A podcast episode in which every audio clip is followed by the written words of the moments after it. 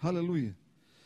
Sabe, queridos, eu, é, nós, quando lemos a Bíblia, quando você vem à igreja, se você é um cristão, nasceu de novo, se você não é, você precisa receber Jesus na sua vida. Mas se você é, quando você vem a uma igreja, você vem à igreja ou você lê a sua Bíblia, você não pode sair com dúvidas de lá.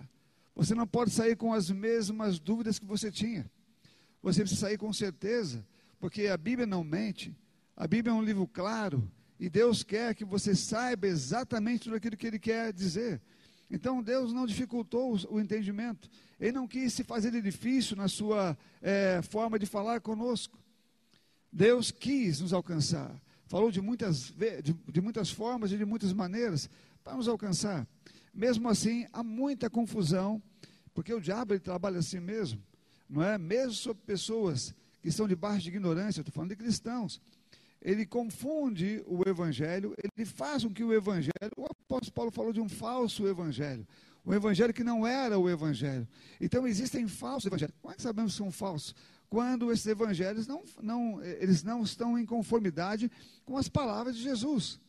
Jesus ele fez coisa aqui, nos falou o que ele fez, nos mandou fazer as mesmas coisas. Mas nós sabemos que muitas coisas que ouvimos parece é, não ter acontecido. Olhamos para nós de um ponto de vista muito diferente de como deveríamos olhar. Eu mesmo, e acredito que muitas pessoas também, elas ficaram presas em um tipo de pensamento confuso de, do que Deus tinha feito ou não em mim, do que eu me tornei ou não me tornei. E parecendo até mesmo que eu ainda sou a mesma pessoa. Quando não há certeza no meu coração, obviamente não há nada que eu possa fazer, porque eu só posso fazer alguma coisa com a verdade, eu só, só posso crer e andar na verdade. Se a verdade não está lá, eu não posso crer nem andar nela. Quando a dúvida está lá, enquanto existir dúvida, eu não estou andando em lugar nenhum, porque você não anda e você não faz nada a partir da dúvida.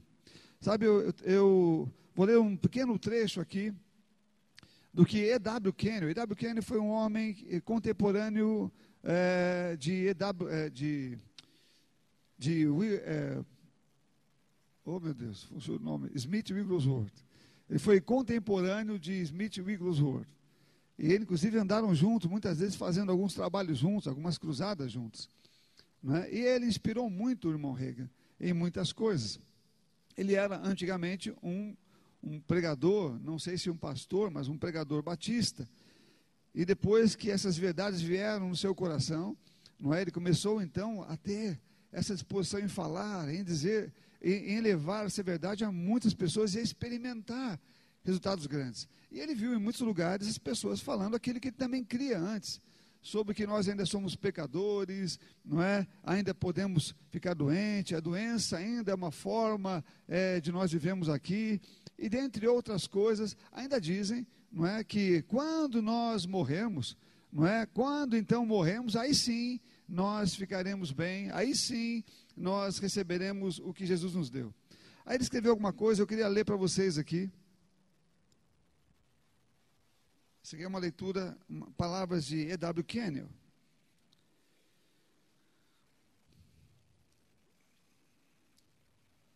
Ele diz: Sabemos que sabemos que a nova, que a antiga natureza é a natureza satânica.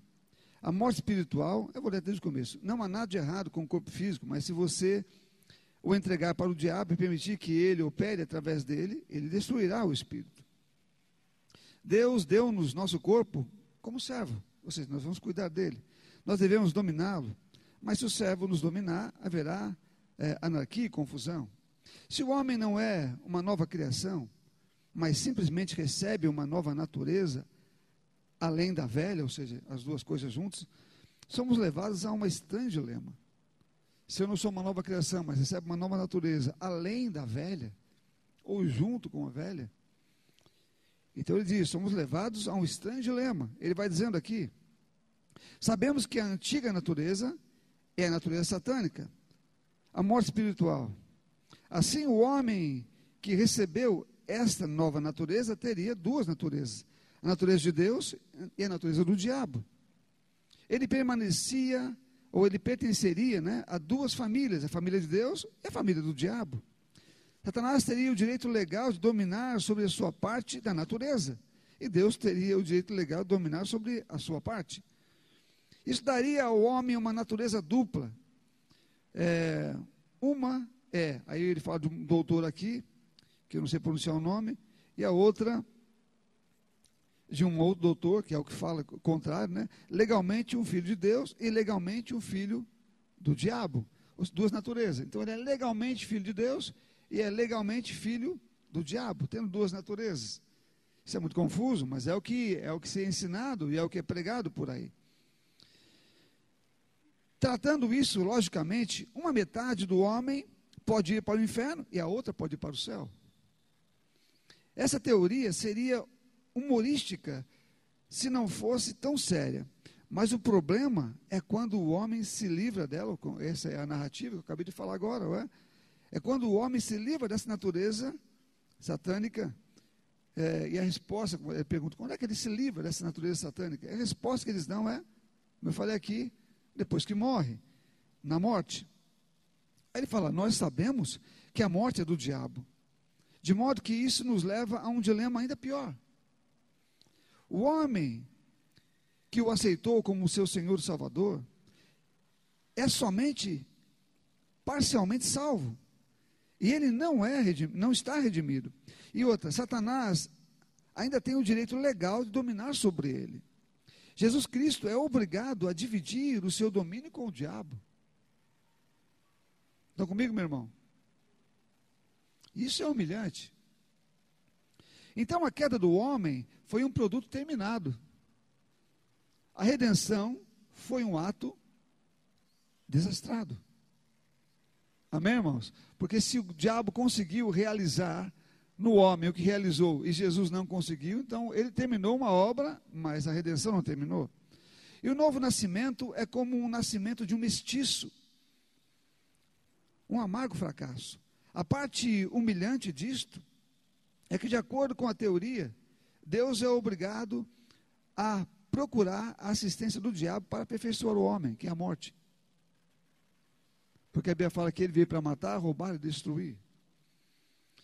A morte, a primogênita de Satanás, deverá assim colocar os toques finais da nova criação. O Filho de Deus, para tornar ele filho de Deus. Se o homem é limpo ou liberto da natureza adâmica pela morte física, por que é que Deus não permitiu que a morte física salvasse toda a raça humana? Pois todos morreram. Amém?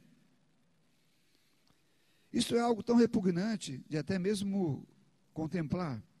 Isso faz Deus justificar um filho do diabo ou um mestiço, na melhor das hipóteses, né? Ele transforma o filho do diabo no mestiço.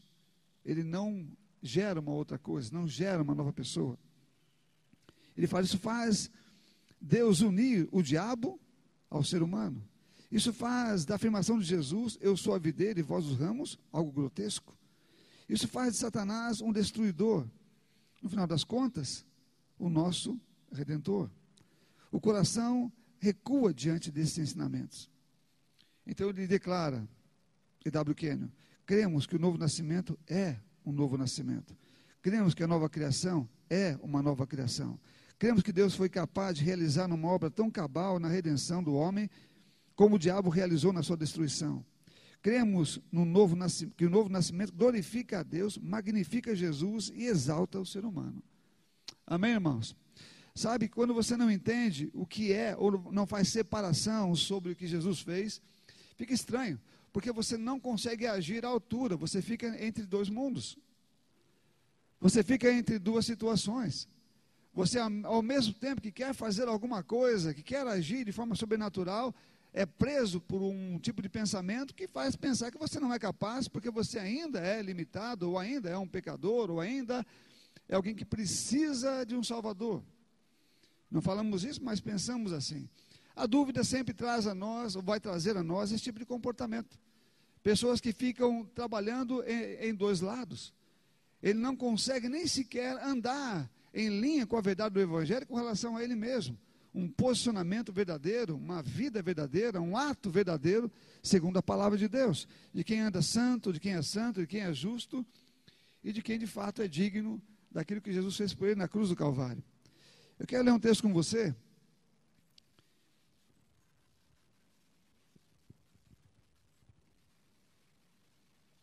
Abra comigo lá em João, Evangelho de João, no capítulo 16. Evangelho de João, capítulo 16. Vou ler a partir do versículo 23. Vocês estão me ouvindo bem aí atrás? Quem não está, levanta a mão, por favor, só para eu me orientar. Ok? João 16, versículo 23 ao 28. Diz: Naquele dia, vocês não me perguntarão nada, falando de um tipo de autoridade que Ele nos deu, depois da redenção, depois do novo nascimento, depois de que nos tornamos em Cristo Jesus. Algumas coisas, meu irmão, nós ficamos com. Quando você lê na Bíblia, quando parece que você não entende, você entende, é que você não quer acreditar que é aquilo. Você não quer acreditar. Alguma coisa em você faz pensar que você não é aquela pessoa. Porque ela parece ser muito maior do que você pode imaginar ou do que você vê em você mesmo. Então, às vezes, lemos leituras na Bíblia que não é difícil de entender. Mas para algumas pessoas é difícil de acreditar naquilo, porque se trata dela mesma. E ela então passa a duvidar, porque não consegue enxergar as mesmas coisas que Deus diz. Mas aqui diz: naquele dia, vocês não me perguntarão nada. Jesus falando aqui. Em verdade, em verdade vos digo: que se pedirem ao Pai alguma coisa em meu nome, Ele lhes concederá. Até agora vocês não pediram nada em meu nome. Peçam e receberão para que a alegria de vocês seja completa. Depois ele diz: Essas coisas eu farei a vocês por meio de, eu falei a vocês por meio de figuras. Vem a hora em que não falarei mais por meio de figuras, mas falarei a vocês claramente a respeito do Pai. E naquele dia vocês pedirão em meu nome.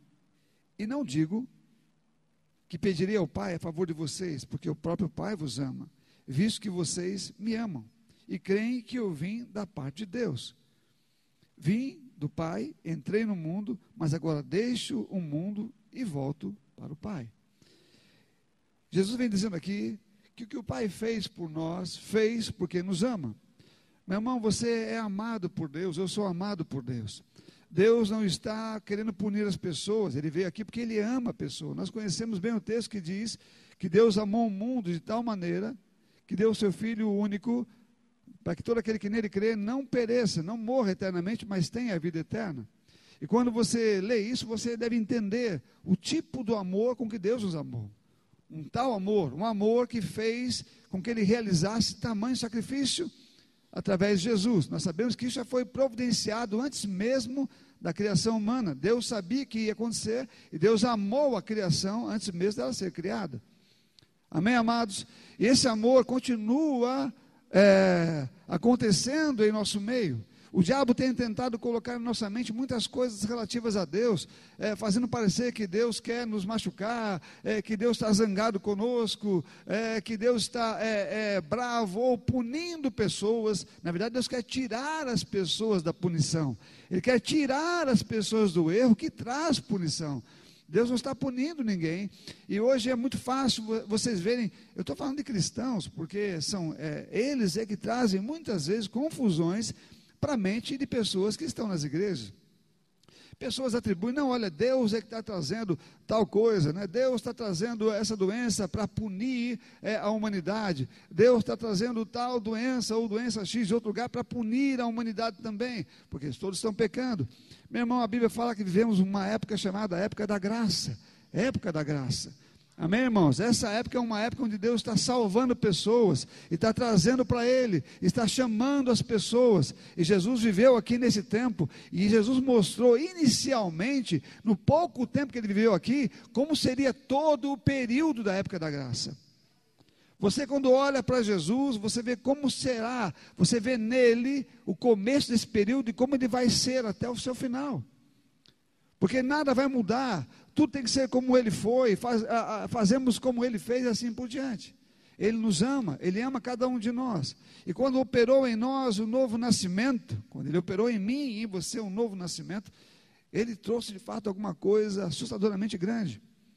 E precisamos entender do ponto de vista de Deus, precisamos começar a entender as coisas do ponto de vista do alto. Sabe quando alguém ela lê uma coisa, ela lê um papelzinho, que ela recebeu uma herança, de alguém e ela vai ler a herança, né? E ela vê ali alguns zeros naquela herança, e era muita coisa, ela não fez nada, ela mal conhecia aquele herdeiro, né, aquele pessoa de quem ela herdou aquilo, ela vai lá e ela fala, eu recebi uma herança e eu vi ali, é um, é um tem um, um, número na frente, mas tem, tem, bastante zero, eu acho que eu recebi ali, é, acho que é, é 100 mil reais, ela não faz questão, é, alguém, alguém fala assim, 100 mil reais, aí a pessoa olha para lá, deixa eu olhar, o que, que é isso aí? Ela fala assim: não, esse aqui é um milhão. Não, não, não é um milhão. Isso aqui é 100 milhões. Não, isso aqui não é 100 milhões. Isso aqui é um bilhão. Ou seja, a pessoa nem vai entender o que ela está recebendo, ela não faz ideia do que é um bilhão, ou se faz ideia, ela não entende porque ela recebeu tanto dinheiro quando ela não merece nada. Sabe, quando nós olhamos do ponto de vista de Deus, quem fala sobre a redenção é Ele, devemos entender do ponto de vista de quem está falando e receber desse mesmo ponto de vista. Quando Deus fala conosco, meu irmão, Ele fala de maneira bem clara. Deus está nos amando todos os dias e aguardando que nós confiemos nele. Deus aguarda que você confie nele. Deus está nos ensinando todos os dias e aguardando que nós possamos ouvi-lo e aprender com ele. Todos os dias.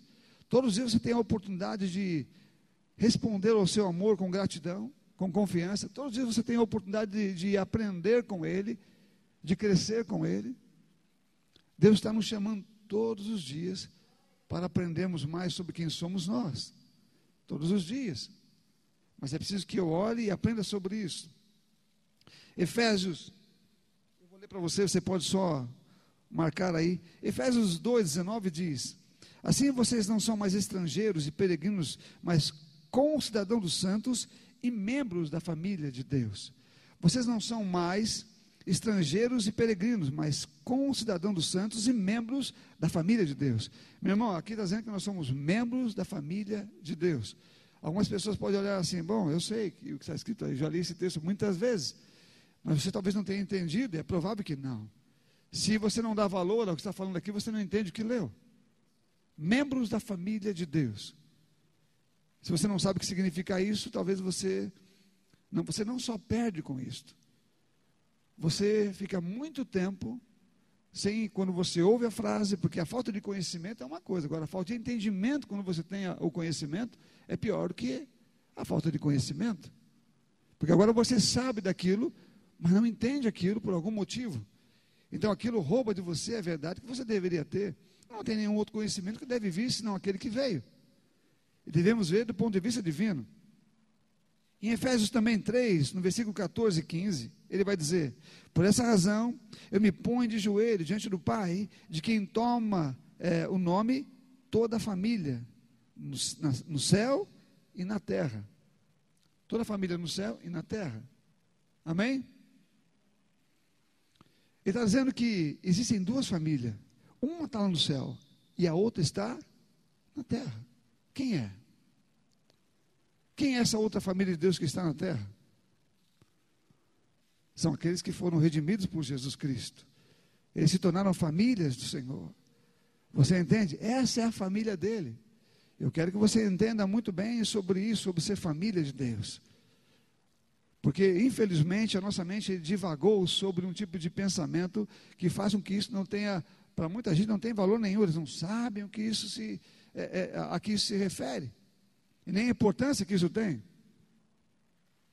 E em 1 Pedro 2,9 diz: Vocês, porém, são geração eleita, sacerdócio real, nação santa, povo de propriedade exclusiva de Deus, a fim de proclamar as virtudes daquele que o chamou das trevas para a sua maravilhosa luz.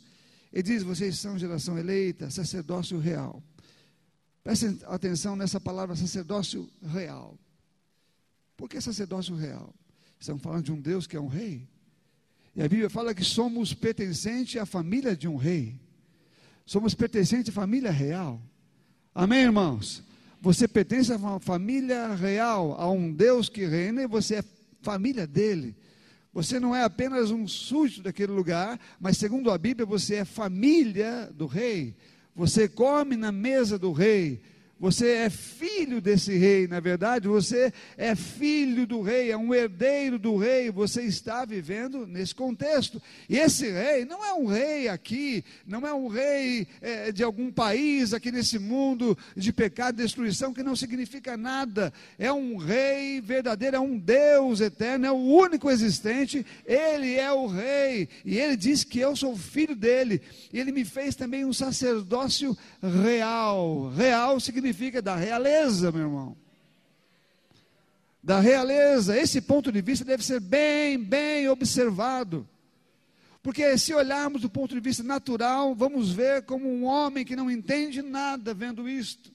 Como quem não sabe o que é ser pertencente a um reinado. Qualquer pessoa poderia se orgulhar aqui de pertencer a, um, a, a, a, família de um rei natural. Olha, eu sou da família do rei assado, sou a descendência do rei fulano. Você é a, talvez a, a, sei lá, centésima geração, mas a pessoa ainda fala: olha, eu sou da geração é, é, centésima do rei fulano. Tem orgulho de ser, às vezes, é, geração de um rei natural aqui, mas estamos falando do único rei verdadeiro e existente, o Deus, todo o universo. E se você está aqui agora, deve saber o porquê você está aqui. E ser descendente dessa família, na verdade, ser da família, porque o nosso pai não morreu, ele está vivo, ele não morre, não é? E fez de nós eternos como ele também, para reinar para todos sempre. Então, quando eu olho para isso, eu começo a pensar: o que mais ele tem para mim? O que mais a Bíblia fala sobre é, ser filho dele, ou ser herdeiro dele, ou ser, ou ser da família real, ou pertencer a essa realeza? Sabe, algumas pessoas estão tentando achar ou ver em alguém algum, aquilo que a Bíblia diz. Muitas pessoas não vão enxergar se olharem para as pessoas, porque nem todo mundo está vivendo na altura do que a Bíblia está dizendo. Você até pode olhar, mas concorde com a Bíblia, creia nela, que talvez você seja o primeiro a viver uma experiência poderosa com Deus que muito poucas pessoas estão vivendo. Porque a realidade da Bíblia é para quem pegar, é para quem crer nela.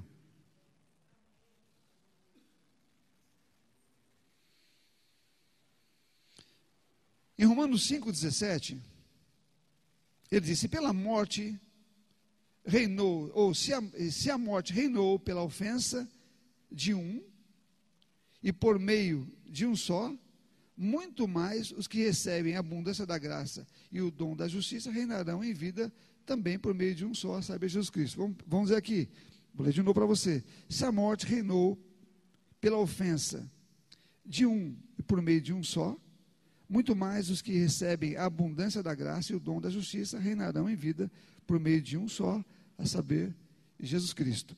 Tem uma tradução americana que eu vou ler para vocês aqui no mesmo texto.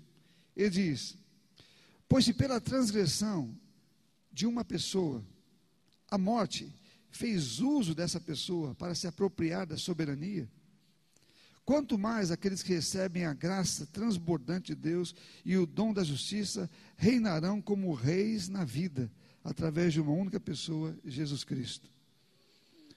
Reinarão como reis. Por que reinaremos como reis?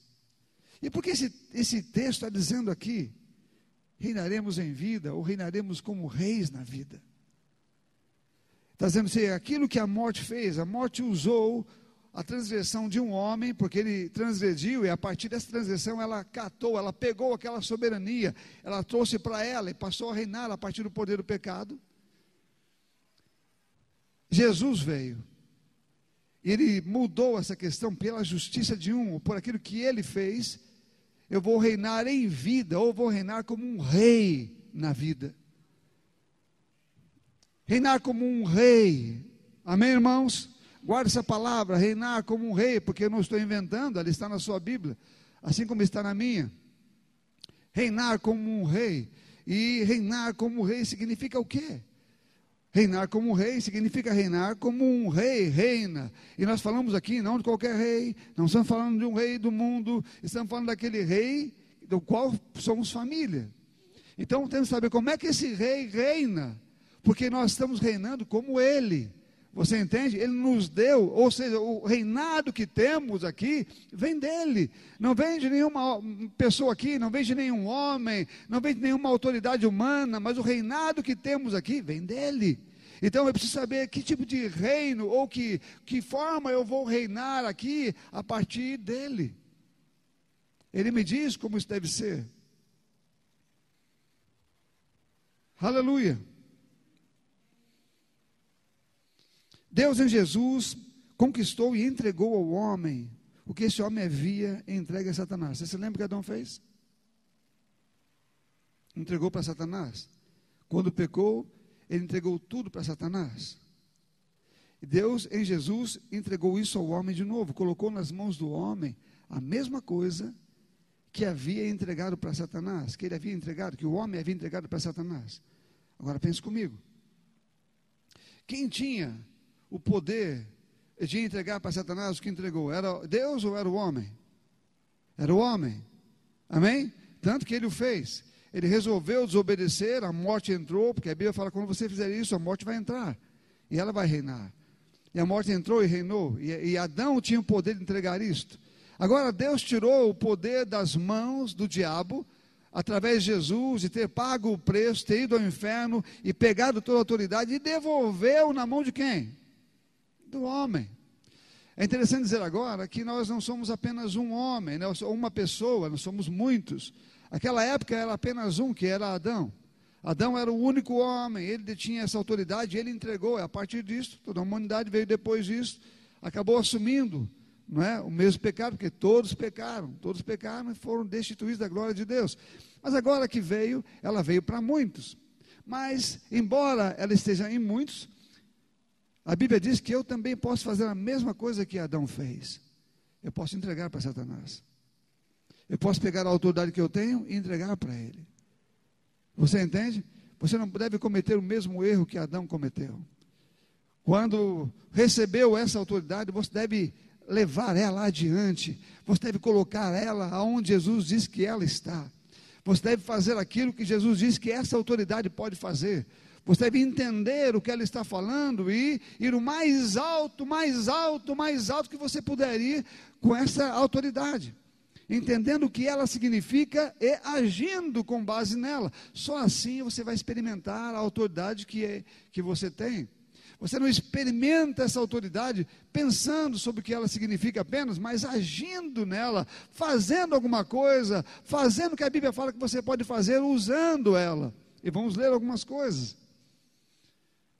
Porque se você não o fizer, estará entregando ou fazendo a mesma coisa que Satanás, que Adão fez com Satanás naquela época. Ele recebeu o domínio, ele tinha autoridade, ele era o que reinava na, na, terra, ele era o que tinha todo o comando. A Bíblia fala que ele deveria dominar sobre todas as coisas, mas ele pegou e entregou esse domínio para o diabo, e o diabo começou então a fazer isso com uma maestria muito grande. Ele começou a destruir tudo que Deus havia construído, começou a destruir o homem, começou a destruir destruir os sonhos que Deus tinha para o homem, ele começou a estragar toda a natureza humana, a natureza que Deus havia criado. A destruição veio porque ele veio para matar, ele veio para roubar, ele veio para destruir, e agora essa terra e tudo que estava aqui veio para a mão dele.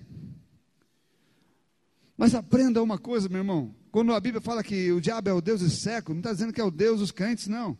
Os crentes é que reinam nessa terra, segundo a Bíblia.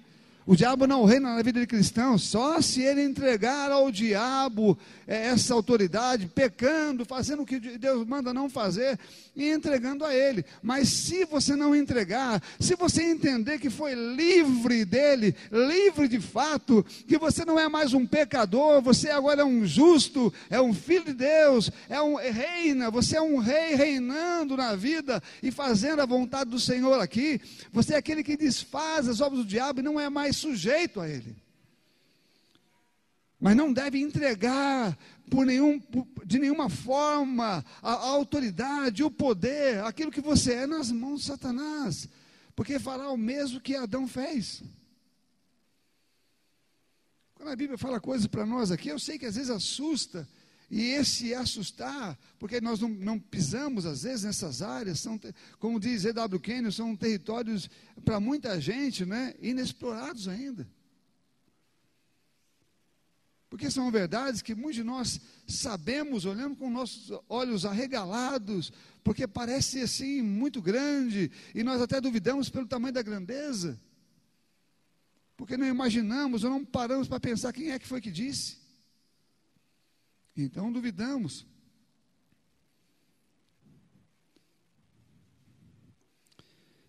Em João 15, versículo 7, e 8 diz assim: Se permaneceres em mim, e as minhas palavras permanecerem em vocês, pedirão o que quiserem, e lhes será feito. Nisso é glorificado meu Pai, que vocês deem muito fruto, e assim mostrarão que são meus discípulos. Esse texto não está dizendo, esse pedir não significa pedir é, ao Pai alguma coisa para você. Esse texto não está falando sobre isso, está falando sobre realização de obras.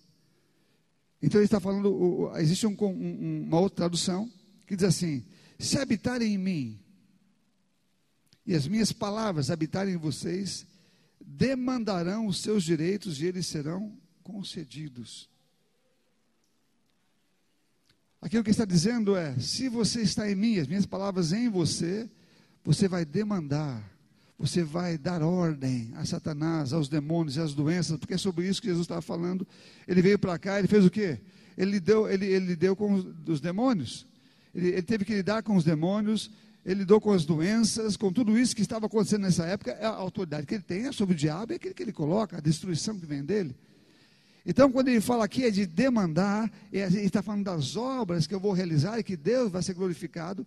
Ele está falando sobre isso mesmo não é um pedir. Quando você vai falar sobre pedir e pedir, apenas pedir ou de uma concessão, é uma outra coisa, e podemos fazê-lo também.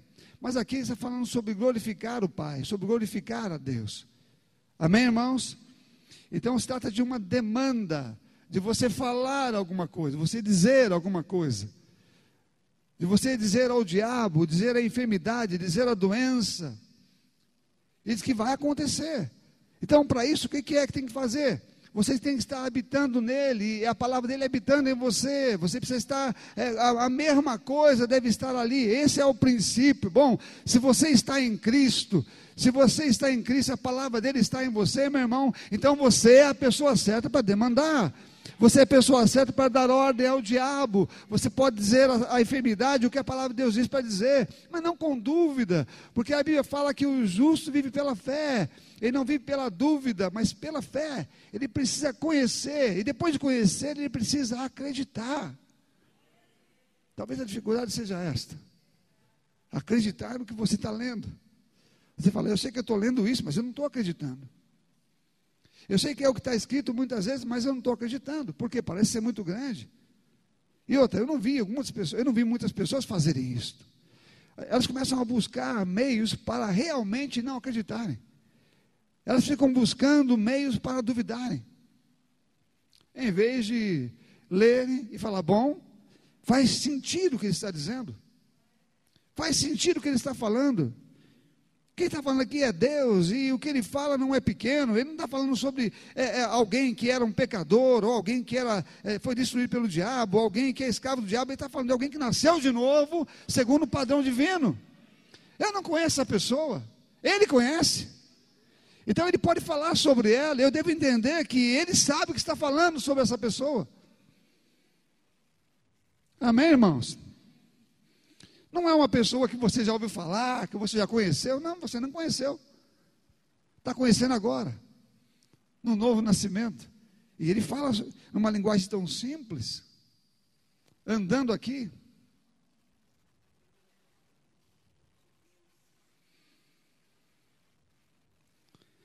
Aleluia.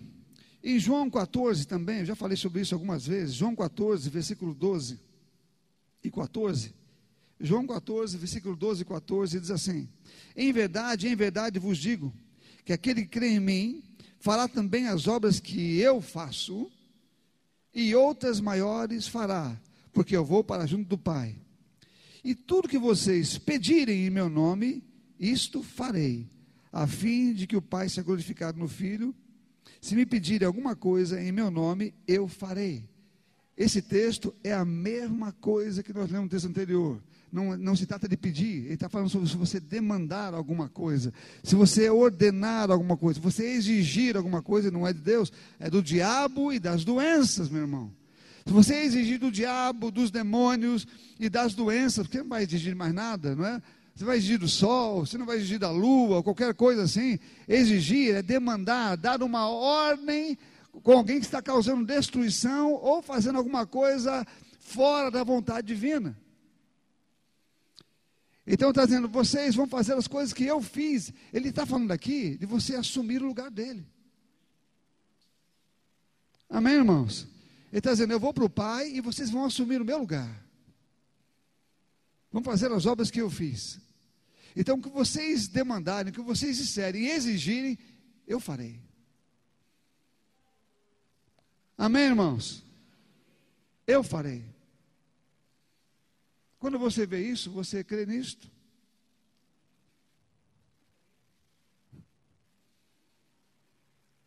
Quando você ouve sobre isso, você crê nessas coisas? Porque, meu irmão, vou te dizer uma coisa: se você andar como um mestiço, filho do diabo, filho de Deus, você não vai. Você é filho do diabo. É como as pessoas dizem, né? Que é, eu, eu, não estou nem lá de cá, eu estou em cima do muro e alguém diz que o muro é do diabo. Porque se você não tem certeza, a dúvida já é a tua companhia. E a fé é a certeza, e você não se apropria de nada que não, seja, que não esteja na Bíblia, que esteja na Bíblia, se não for pela certeza. Está comigo ou já foi embora, meu irmão? Lá em Tiago, ele fala sobre isso, que alguém que duvida não pense que receberá do Senhor alguma coisa, porque o coração duvida, é inconstante. Então é preciso que eu entenda essas verdades e compreenda isso. Apague o que a religião colocou no seu coração ou colocou na sua mente. Apague a confusão que foi trazida, que faz você parecer uma pessoa dupla, que faz você parecer um derrotado e um vencedor ao mesmo tempo, que faz você parecer alguém que é digno e indigno ao mesmo tempo e faz você pedir a Deus e não saber se vai receber ou se vai receber, crer ou não crer. Eis a questão.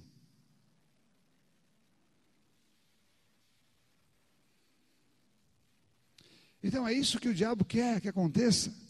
Ele quer que você não tenha certeza. Ele quer que você fique atormentado com dúvidas. Ele não quer, porque ele sabe que a, a, a falta de certeza é, é é a forma de você não receber absolutamente nada de Deus. Nada, nada, nada. É o mesmo que diz lá em Marcos 11, 23, né? Se você disser alguma coisa, crendo no coração, vai acontecer. Se você disser alguma coisa com sua boca, crendo com o seu coração, vai acontecer. Vai acontecer. Ele não colocou dúvida nisso, vai acontecer. É a autoridade do nome de Jesus, é a autoridade que Ele nos deu. O seu nome tem esse poder. Ele nos otorgou, Ele nos deu isso como uma grande procuração para fazer a sua obra. Ele diz: vocês vão fazer, eu vou para o Pai, vocês vão fazer essas coisas, vocês vão realizar as mesmas coisas que eu fiz.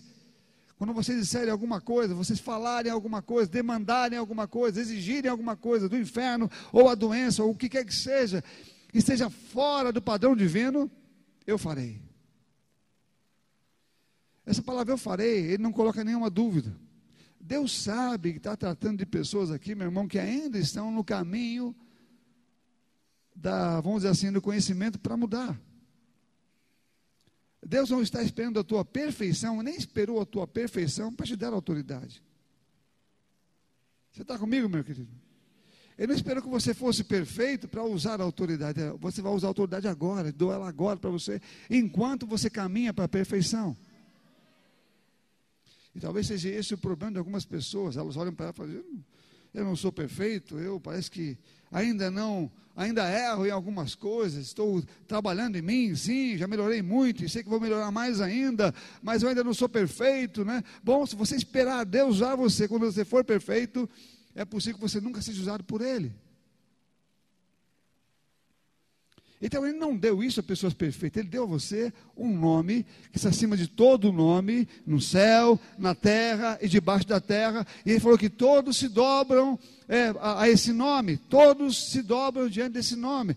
Ele deu esse nome a você e a mim enquanto caminhamos para a perfeição. É uma autoridade que nos foi dada, é um bastão que foi colocado em nossa mão para quando dizermos alguma coisa, o diabo não vai olhar para a pessoa que está crescendo, desenvolvendo ainda a nova natureza, ele vai olhar para o nome, a autoridade que foi colocada na mão daquela pessoa que já é filha de Deus, meu irmão, e pode operar milagres com aquela aquilo que ela recebeu, com o nome dele, com o nome de Jesus. Ele não vai olhar para você que ainda erra.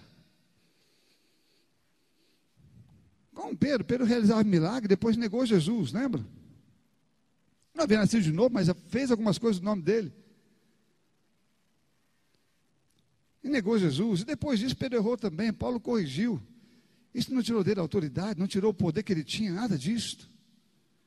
Ele continuou cheio de autoridade, porque recebeu a autoridade do alto. Ele é, ele, Pedro, eu, você, somos filhos do Deus Altíssimo, filhos de Deus. O diabo não reina, quem reina somos nós. O diabo reina no mundo, nas pessoas que estão é, à, à, disposição dele. Quando ele fala que ele reina no mundo, ele fala de pessoas ou das pessoas que estão no mundo e que ouvem a sua voz. Porque se ninguém mais ouvisse o diabo, nós reconstruiríamos esse mundo em pouco tempo.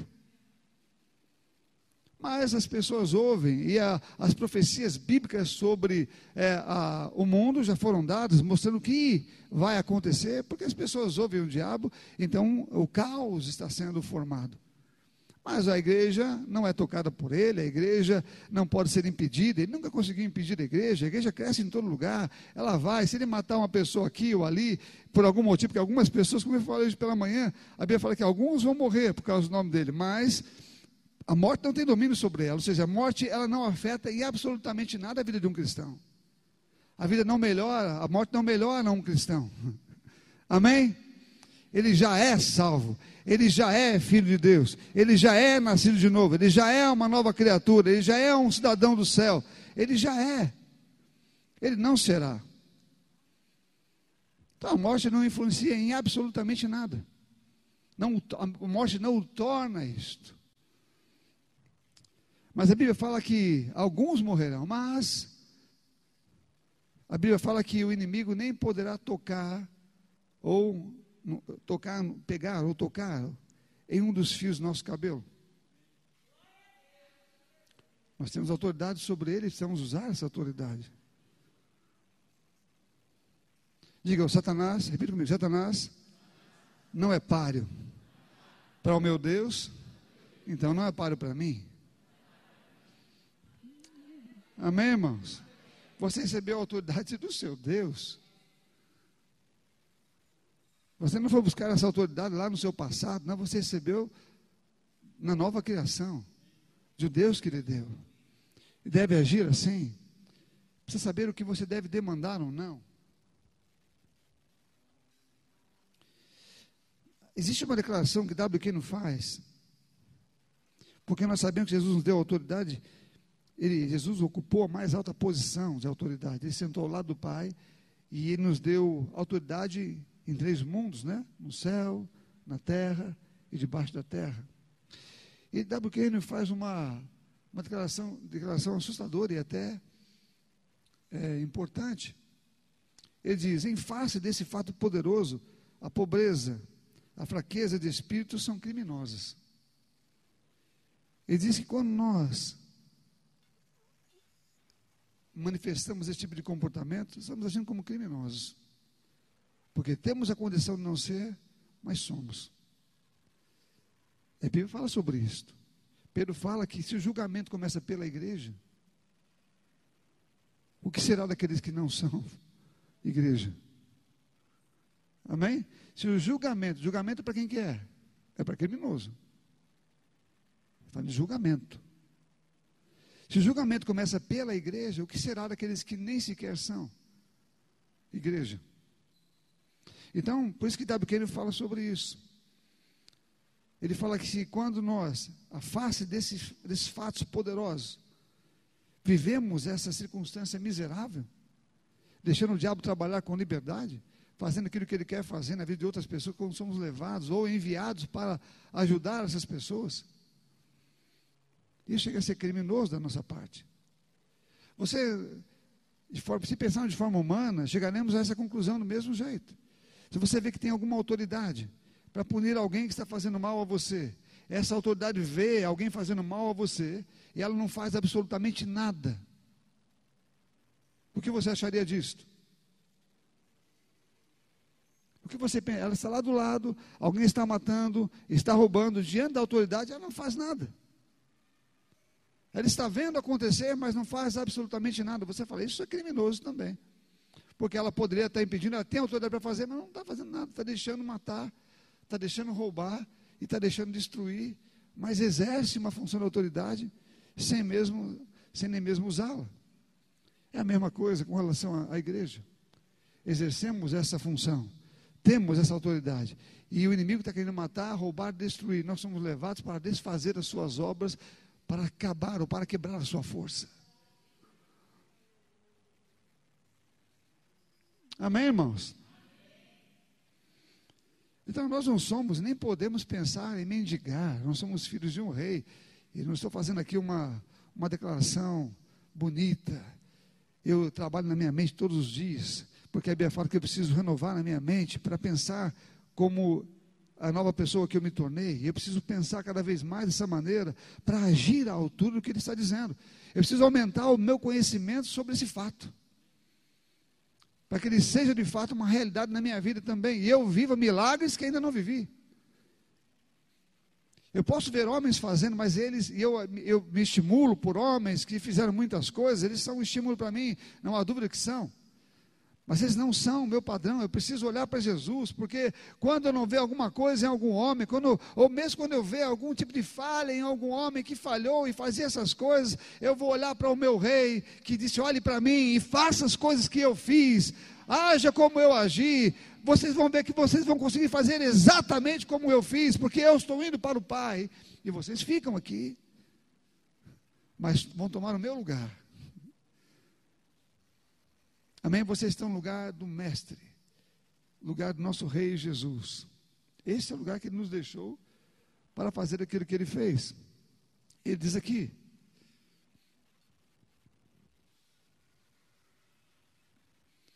em Mateus 18, versículo 18: Em verdade lhes digo que tudo que ligares na terra terá sido ligado, ou tudo que você amarrar na terra terá sido ligado nos céus. E tudo que você desligar na terra, você desamarrar, soltar, terá sido desligado no céu.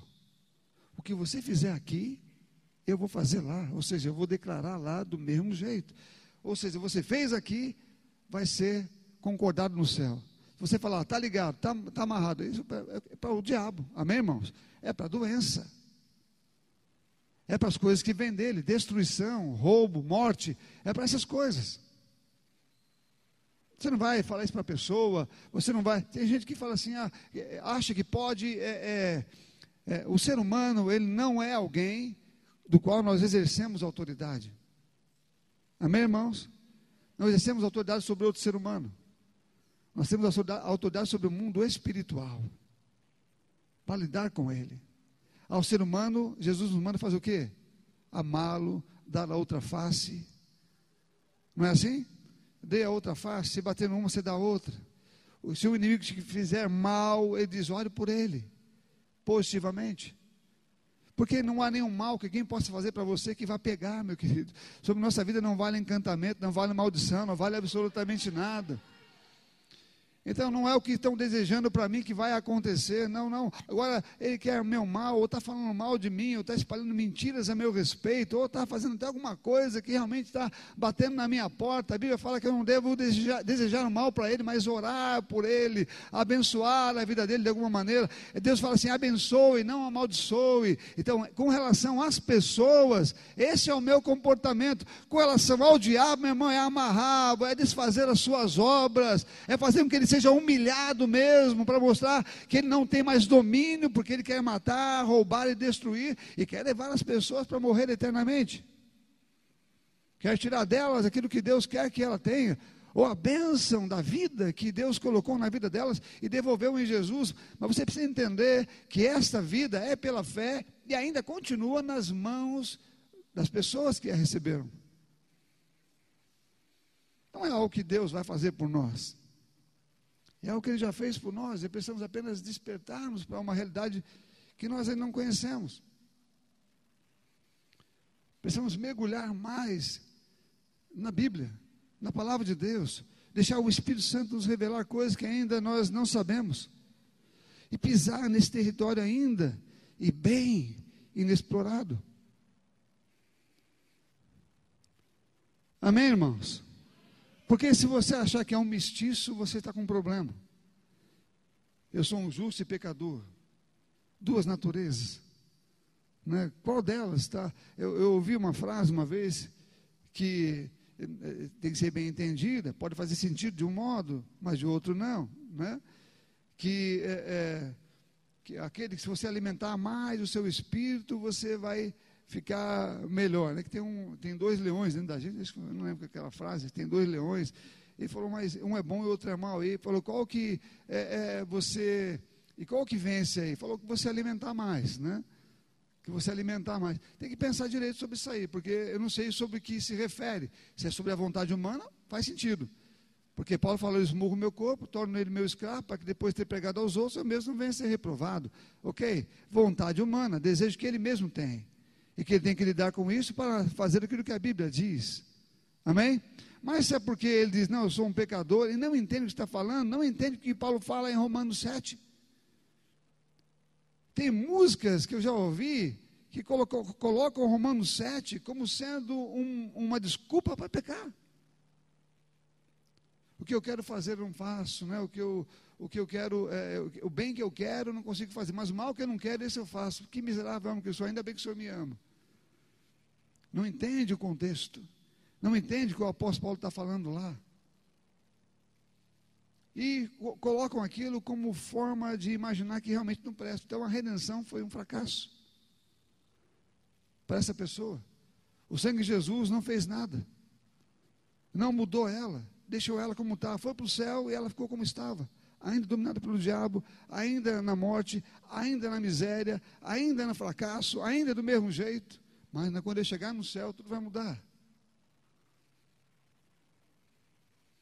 Então precisamos acordar para uma realidade que já está em nossa vida hoje. Hoje. Agora. Eu tenho, eu sou um filho do rei, eu posso que ele. Nós falamos aqui, né? E nós falamos que não vire um chavão na nossa vida, né? Que não vire um chavão. Eu sou o que a Bíblia diz que eu sou. Eu tenho o que a Bíblia diz que eu tenho. E eu posso tudo que a Bíblia diz que eu posso não é? Essas são verdades que nós confessamos aqui e precisamos vivê-la. Precisamos vivê-la, experimentar, nem que for uma coisa de cada vez, mas temos que experimentar alguma coisa, pelo menos um milagre agora que ainda não experimentei. Você precisa fazer grandes coisas ainda, mas comece a fazer alguma coisa, a experimentar algo sobrenatural. Meu irmão, deixe Deus começar a, a mostrar e se alegrar na sua vida quando você vê coisas poderosas que Ele quer que você viva acontecendo. Alguma coisa tem que acontecer, milagres tem que acontecer, e eu tenho que andar em uma vida segundo ele fala, porque essa vida envergonha o diabo, uma vida de santidade, meu irmão, envergonha o diabo que deixou essa vida, que traiu Deus, e ele diz: Olha, ninguém pode ser santo, eu não sou santo. Eu já falei uma vez que talvez a, a, a alegria do diabo foi ter é, traído, é, é, conseguido fazer com que Adão traísse Jesus, é, traísse Deus. Porque Deus criou Adão e colocou ali aquele homem. E o diabo bom, ele criou alguém para colocar no meu lugar. Deve ter pensado isso. Falou, vou destruir esse homem. Eu vou acabar com ele. Ele conseguiu fazer Adão pecar. E talvez chegou até Deus e falou: Está vendo?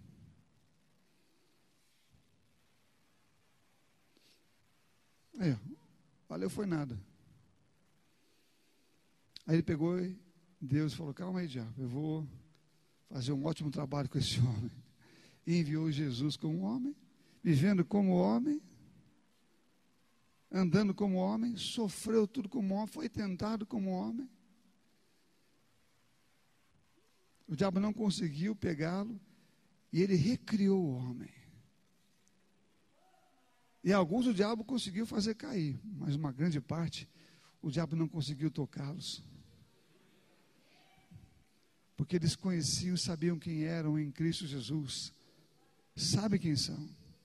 Passamos por aflições, ou seja, as pressões do mundo sobre nossa vida, mas agimos na mesma autoridade que Jesus agiu quando andou aqui. Ele andou no mundo que o diabo dominava. E ainda não tinha pegado a chave da morte do inferno. Ele andou no mundo onde o diabo estava dominando de forma plena. Hoje, nós andamos no mundo onde Jesus governa de forma plena. Amém, irmãos? Porque ele foi lá e tirou a chave dele, do domínio dele, e o expôs publicamente. Ele quer que nós façamos, ou seja, agora que o diabo foi vencido, nós façamos a sua vontade aqui, desfazendo facilmente, através da autoridade do nome de Jesus, as suas obras. Então você deve estar pronto para fazer obras grandes todos os dias, milagres, expulsar demônios. Para nós tem que ser normal fazer o que Jesus mandou nos fazer. Ele falou: Eu vou para o Pai. E aquilo que vocês me viram fazer, as coisas que eu fiz aqui, vocês devem fazer também, vão fazer. Tomem o meu lugar. Assumam minha posição a partir de agora. Assumam a minha posição. Vocês vão fazer as mesmas coisas. E outras maiores também. Amém? Aleluia. Está pronto para isso? Deus quer usar você. Deus quer usar você. Deus quer usar você. Deus quer usar você. Amém? Ele quer usar você. Ele precisa que você haja em autoridade, que você ande em autoridade, que você pense como um filho de Deus, que você pense como um rei. Ele quer que você tenha autoridade sobre as doenças do seu próprio corpo e de outras pessoas também. Amém, amados?